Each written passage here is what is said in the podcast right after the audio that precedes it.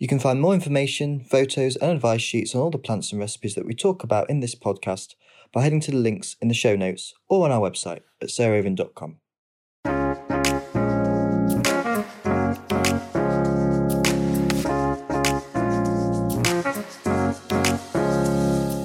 Welcome to Grow Cook Eat Arrange. And I'm excited to tell you that today actually happens to be on the verge of the end of the year and into a new year, but it also happens to be our episode 100 of the podcast. So that's amazing. We've been going nearly two years now. And I thought it was a very apt time to have Adam talking about New Year's resolutions.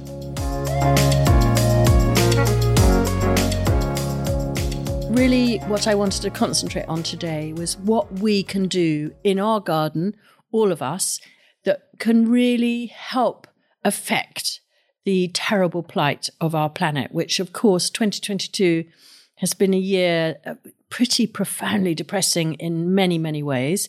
And let's all hope that 2023 can be more cheerful. But we can, in a way, cheer ourselves with actually doing something about it. And so that's why I want Adam to explain what he knows. He's not a leading expert at all, but we've just had a carbon audit done here and a biodiversity audit done here. And so, what we can all learn from the research that he's done on this particular place that we can extend all the way around the country with all of your gardens and all of your spaces. So, Adam, why don't you explain the, the main things that we can do? Yes. Okay. So, I mean, the, the carbon audit was an incredibly interesting process. Uh, the these experts came and dug in the soils, and we sent the soils off to be analysed, and they looked at what we grow and how we grow it, and how many hedges and trees we have, what sort of long grass, what permanent grass we have, and what area of tillage, and they did it for the farm here and for the garden jointly. And the whole place, it turned out, was emitting a huge, huge amount 83 tons equivalent of carbon dioxide every year. I mean, mm. really, it's like a great balloon of it. But at the same time, because there were so many trees and hedges, it was absorbing and storing, sequestrating, as they say, 56 tons. And so the the difference between what is being pumped out and what is being sucked back in is about 20 tons equivalent. But I just want to stop you there because, I mean, I would have thought that as organic gardeners who are interested in nature, who have, you know, we are massively decreased, if not excluded inputs. You know, I'm just totally shocked. What is the main thing that is causing that high carbon dioxide emission? Well, the main thing is fuel. Yeah. The main thing is fuel to drive the tractors, the, the mowers, the hedge cutters, people coming here, people working coming here, people visiting coming here, not your and my personal fuel expenditure, but all of that. And so if you if you actually removed all that, you know, if we worked the thing with um, donkeys, or ele- nice, or electric, or electric, then in fact the thing would be nearly down to zero, to to, to net zero that we would emit, we would sequestrate as much as we emitted, and in fact that is pretty well the position for the farm. It's very near zero. But they say, you know, there are definitely things we can do and that any gardener can do. And one very important thing to do is to keep the soil covered. Mm, right. Naked, long term naked soil is an emitter. And to keep it covered with a green manure or a mulch, you know, that would definitely would reduce emissions.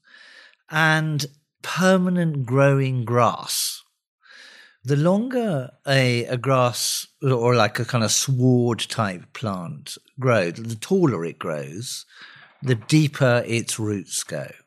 And the more that you can uh, get long roots on grass, the more carbon you're sequestrating. That is actually stored carbon. And they gave an extraordinary figure for the farm as a whole. They thought that under the grass here in the fields, is nearly 3,700 tons of carbon. I mean, it's, you know, if our emissions are, are adding up sort of 20 odd a year, it's, it's hundreds, centuries of sequestration is already there in the grass. So if you have grass, keep it growing, Right. keep it long, keep it a real plant, you know. And so, uh, by extension from that, surely then a perennial border, which is permanently planted with things coming up and then dying back, you know, if it's herbaceous or with shrubs or whatever, is much less carbon emitting than annuals, which unfortunately is what we predominantly do. I'm afraid so. But- the, the very really bad thing that happens here is tillage. yeah, but Tillage is carbon a carbon pump. Yeah, but so now that we're no dig and we use huge amounts of mulch, we don't actually have bare soil here ever. But are you saying that the mulch is also emitting? Well, as you say, I'm no expert. I imagine that as a, a mulch rots, it will emit. Mm. I mean, one interesting thing, people often talk about methane as a very destructive uh, greenhouse gas, you know, because it's very powerful. But the uh, experts who did this survey say thinking is changing about methane and rotting stuff, that it is bad for uh, 10 or 12 years. But after 10 or 12 years, it breaks down in the atmosphere and it's no longer there. It is not, methane is not a long term uh, greenhouse gas, unlike carbon dioxide, which once you put carbon dioxide in the atmosphere, it lasts for centuries, it- forever, effectively.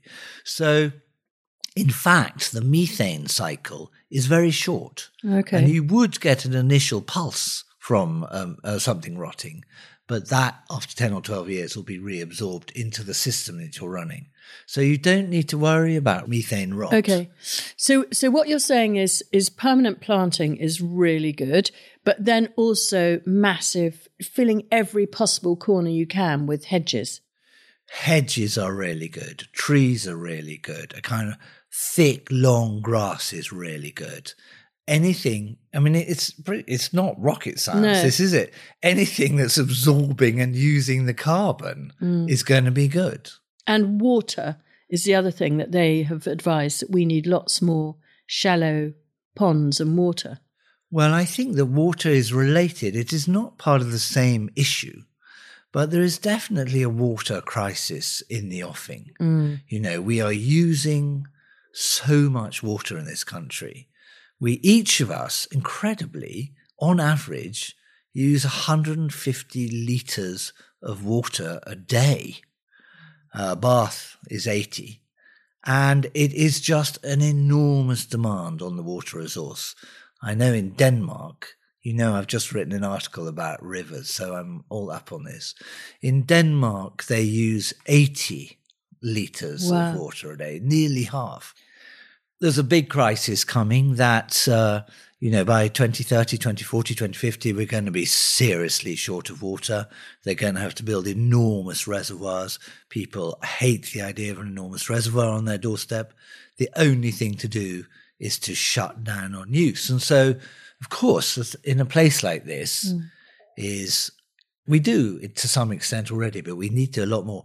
Collect the water off the roofs, be very careful about water conserving surfaces. Mm. You can, if you want to tarmac something, you can now get permeable tarmac. It actually sinks through in, into the ground and you, you restock, you recharge the aquifer, the groundwater underneath. And so I, I think it's going to be vastly important in the future. This, and of course, you know, we know from this summer, don't we? Mm. The drought threat.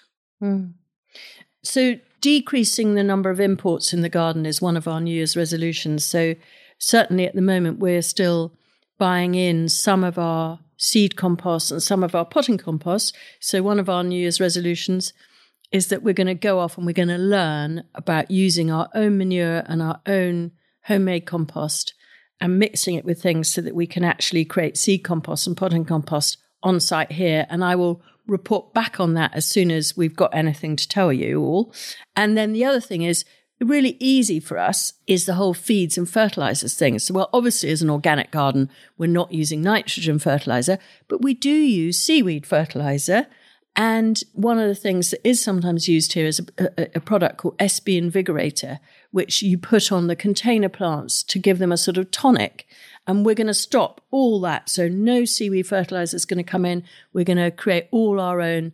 We already do a bit, but not enough for our pots. So our own comfrey feed, nettle feed, chive tea also against mildew, etc. So we're going to really, we're not going to buy anything in. That is the demand. I mean, you know, we won't be able to stick to it 100%, but even by being super aware, if ever there's a van or a lorry coming down the drive, either from Amazon or somewhere else, it's like, what's in that and why is it coming? Because it's just, it's so, we've got so, amazingly used in lockdown to just everything arriving. And so being able to generate lots more of our own stuff. And then obviously on the plastic thing, we've been super aware of this for ages and we only use jute in the garden, not plastic netting anymore for all the plants here. But obviously there's no point chucking out plastic. So when anything plastic like our seed trays comes and pots comes to the end of their life, we'll get them recycled, but we won't buy plastic again. We will buy rubber. And, you know, it's again, as Adam says, it's just common sense. Anyway, I feel. I, I have some things to add. To oh, this. good. There's going to be there's going to be a, a carbon cost on rubber. Oh, you know, yeah. rubber comes from the far, far east, Yeah. and I also we've got to think about renewable heating sources, Yeah. renewable, all of that kind of thing. And I think we could also start to think about really lovely bushes, you know, really lovely garden shrubbery. I mean, it's an extremely old-fashioned term, but actually, that that is that is where the beautiful garden, in this global sense, lies in the future. Mm, It'd be mm, lovely mm. to think of that, you know, to plant very seedy, very fruity, very colourful, you know, very kind Well, of things like spindle. yeah, dynamic, beautiful mini woods, all that kind of thing. Yeah. Okay, well, en- enough preaching on the emissions and sequestration stuff. I think now, in a way, more cheerful perhaps, is to move on to the biodiversity.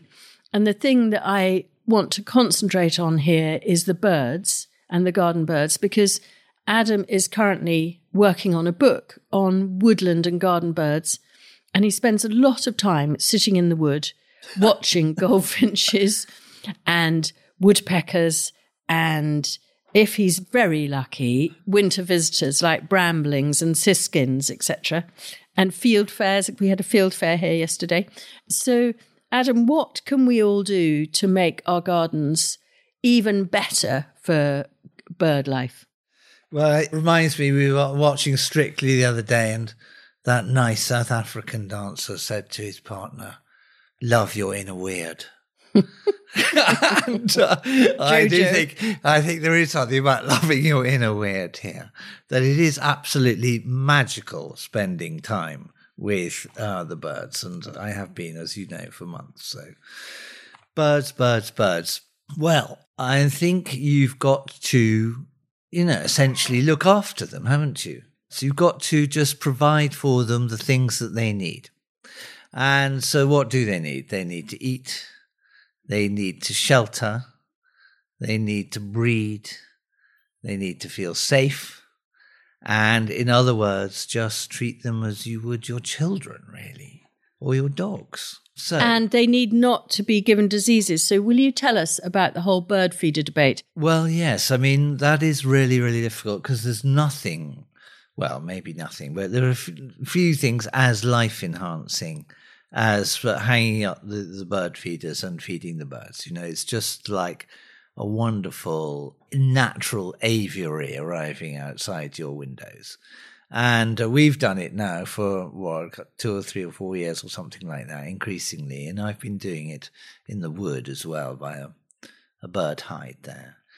It's marvelous, except I think there are two things that if you feed and feed and feed and feed, you generate an entire sort of world of birds around you, and then you go away.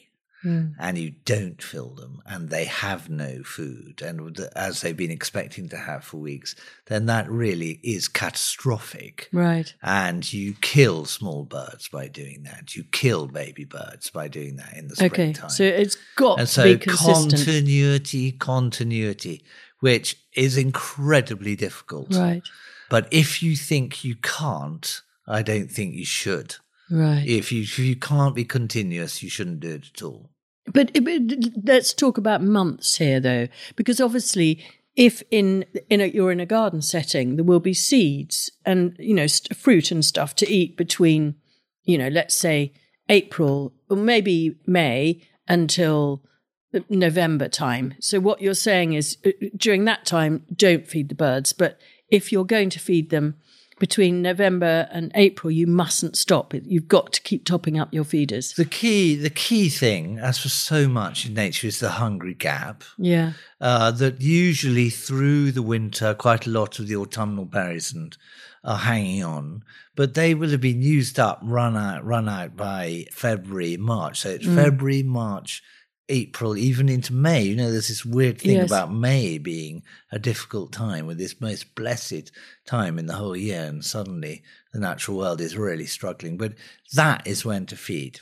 But there is a major problem with feeders, which the um, the British Trust for Ornithology, which is a really good organisation, did some science on this, and recently they've they've published it, and it turns out that bird feeders that don't get cleaned pass on to birds parasites that can be very, very, very damaging. And there's a particular tiny parasite. It's a little tiny microscopic thing, a single celled uh, organism, which uh, has been for a very long time in pigeons and uh, rock doves and all of that, has been passed through feeders and bird tables to the finches, to particularly green finches and slightly lesser extent chaffinches.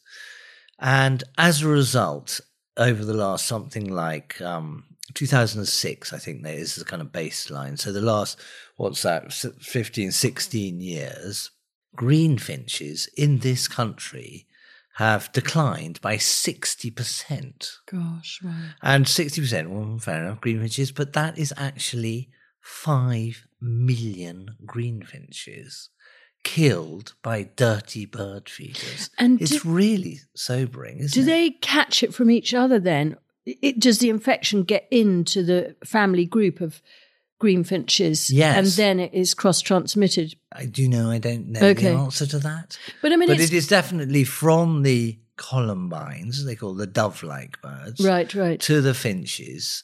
And it's greenfinches and chaffinches are the ones that they've studied. Mm, But people don't know about bullfinches. I mean, bullfinches are so spectacularly rare. Yeah, we, we hardly ever see them. Yeah. What's happened to them? And I have to say, as a child, I used to see greenfinches every day. And even here, when we moved here, I remember chaffinches really being common, and they're not common anymore. The one thing that is incredibly common, that obviously is more resistant to this, is the is the goldfinch. Goldfinches are booming across Europe as a whole. Right. No one quite knows why. It may be because of people feeding, and they, for whatever reason, kind of do better out of that. Right. Right. This country is the biggest feeder of all in, in Europe. We are absolutely Ah. addicted to it.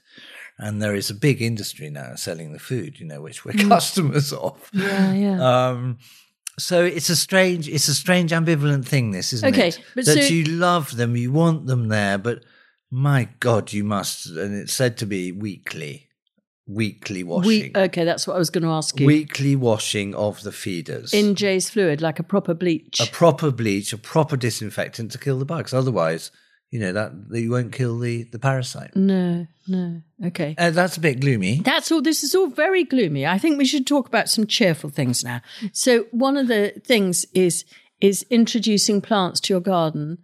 And I'm absolutely not saying don't use bird feeders because done right, then there's a, as Adam says, they're a massive life enhancer for me. As I'm sitting here on a winter's day, I light a few candles and I look at the bird feeders, and those two things can get you through many a miserable afternoon, like it was yesterday when it was pouring with rain. But introducing more bird, seed, and fruit feeding plants to your garden is another incredibly positive thing to do. And so, as well as having shrubs and trees and hedges for carbon sequestration, have them for birds, garden birds too. But I think it's worth us maybe finishing on a high note, on a positive note of what we can do very easily in our gardens in 2023, which is to grow some, maybe let's have, I don't know, five or 10 really wonderful garden bird food giving plants. Well, I mean, I have I got an agricultural mix which I and which I've scattered in a clearing in the wood, and it's come up fantastically. I literally broadcast it by hand, walking through the wood, and it's everywhere, growing everywhere, and that has lovely things in, like the plant called Stand and Deliver. Yeah, I don't know. I don't know what stand and deliver is. That's what they call it. Perhaps it's a farmer's term. Is it called perennial chicory? Okay, could well be. Chicory has is you see on the road verges with beautiful bright, bright sky blue flowers that close at lunchtime. Okay, so that's worth having. Mm-hmm. Phacelia. Mm-hmm. Phacelia tanacetifolia is a beautiful plant. Again, sky blue.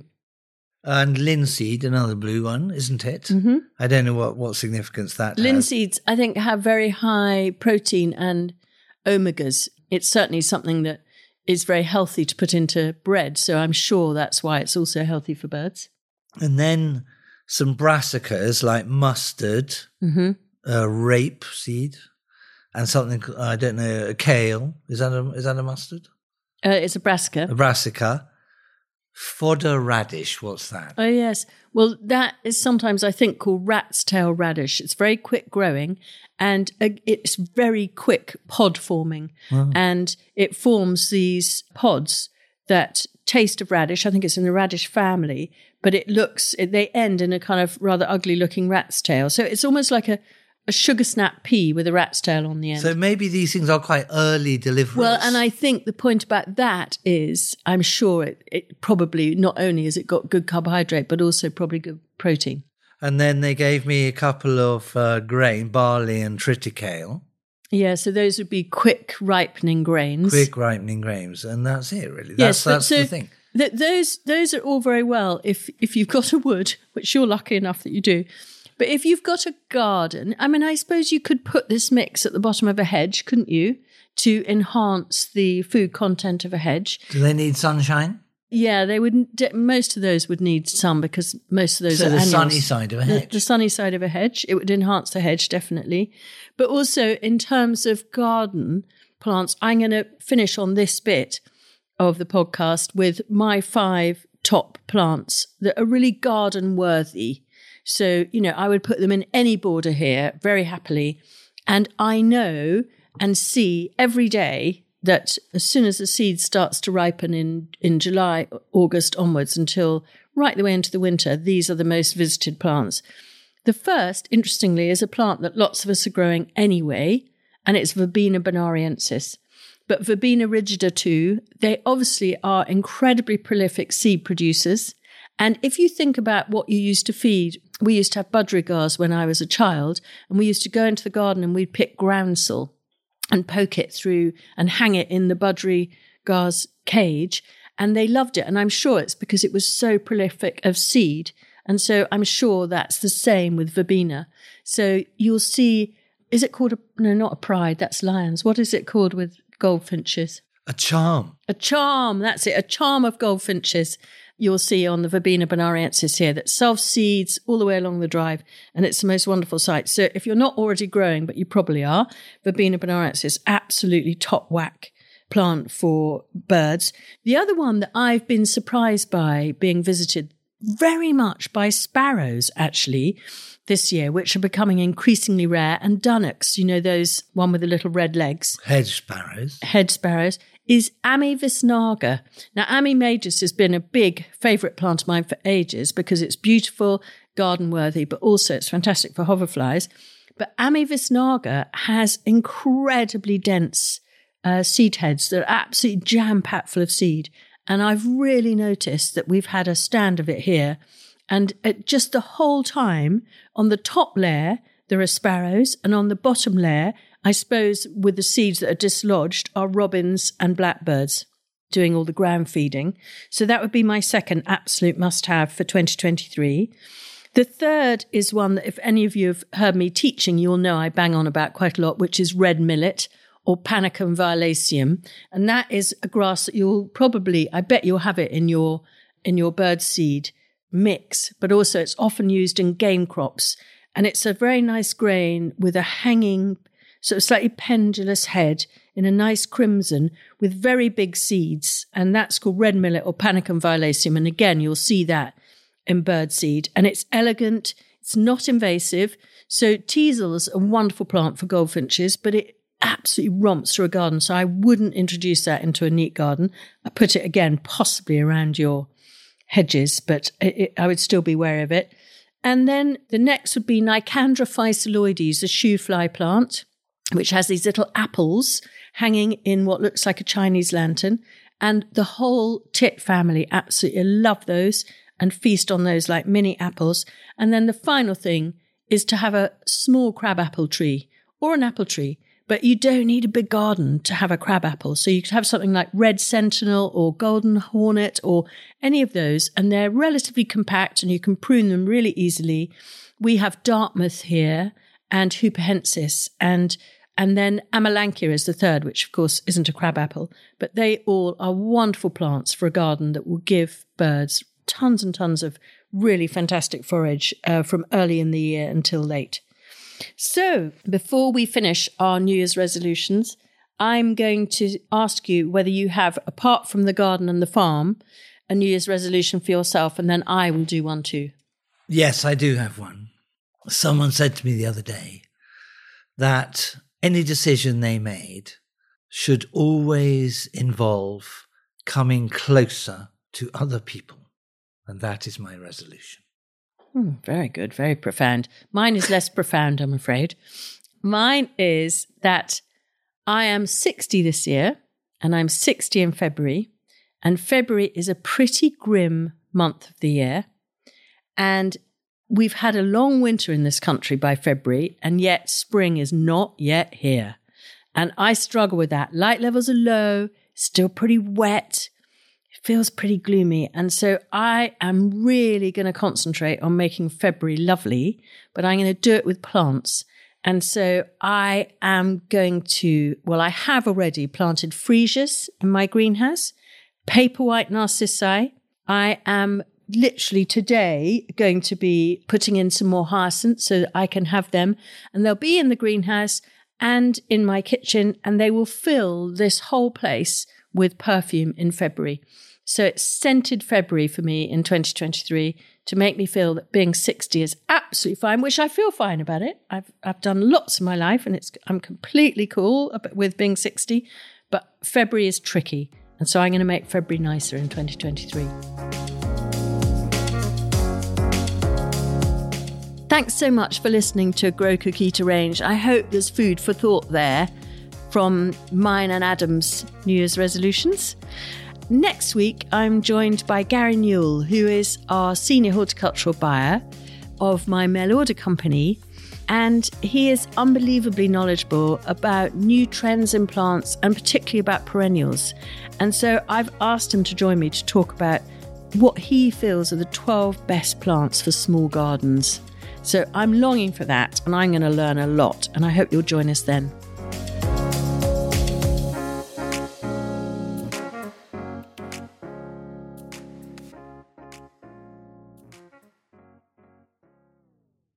You can find more information, photos, and advice sheets on all the plants and recipes that we talk about in this podcast by heading to the links in the show notes or on our website at sarahraven.com.